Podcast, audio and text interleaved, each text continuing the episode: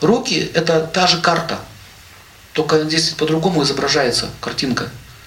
Там в виде градусов, там, знаков. Гороскоп называется. Это тот же самый гороскоп, и, и на руках все уже не людьми нарисовано, а самой природой. Значит, знаете, планета Солнце – это этот палец. Безымянный. Линии под ним указывают, что присутствует влияние Солнца. Если жирная линия, означает сильное влияние Солнца. Если слабая линия, значит не очень сильная. Я замечал за своей рукой, что когда я начал заниматься своей лекционной деятельностью, что у меня линии Солнца усилились. Это же ответственность. Ты же ответственность несешь. Я заметил, что очень много проблем психологических, которые были у меня раньше, ушли. У всех у нас есть какие-то проблемы. То есть, когда ты берешь какую-то ответственность на себя начинаешь ее выполнять, у вас сила солнца начинает расти. Поэтому гороскоп – это не приговор. Левая рука показывает, в каком изначально стартовом положении была ваша планета. Что вы унаследовали в своей прошлой жизни. Если солнышко провал, здесь бугор слабый, или, или градус будет низкий в гороскопе, это означает, что вы как бы солнцем не реализовывались. Не хватает вам этих сил. У вас нет этой силы психической. Значит, что мы начинаем делать? Записывает, вот знаете, да, врач судьбы, он диагноз поставил, диагноз солнцем, он прописывает уже ему йогу специальную солнцем. Это называется садхана. Ты каждый день водишь свою жену в ресторан или там еще куда-то, или не каждый день, хотя бы раз там в неделю.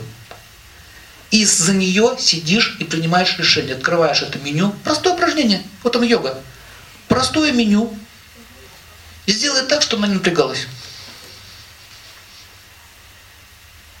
Понимаете, сделай так, чтобы она не напрягалась. Ты можешь опросить у нее, что ты хочешь, организовать стол, чтобы она просто сидела и наслаждалась твоей, твоей ответственностью.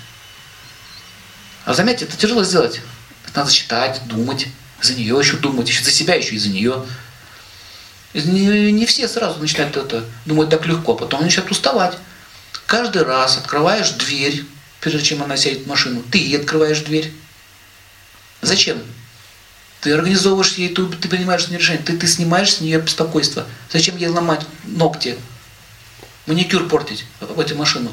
Почему она эти шмотки таскает? Почему она ходит вот с этими, как они называются эти, баулы с картошкой? Почему она картошку мешками носит? А ты где? А я дома газету читаю. Вот она. Вот йога. Прямо можно дома заниматься йогой.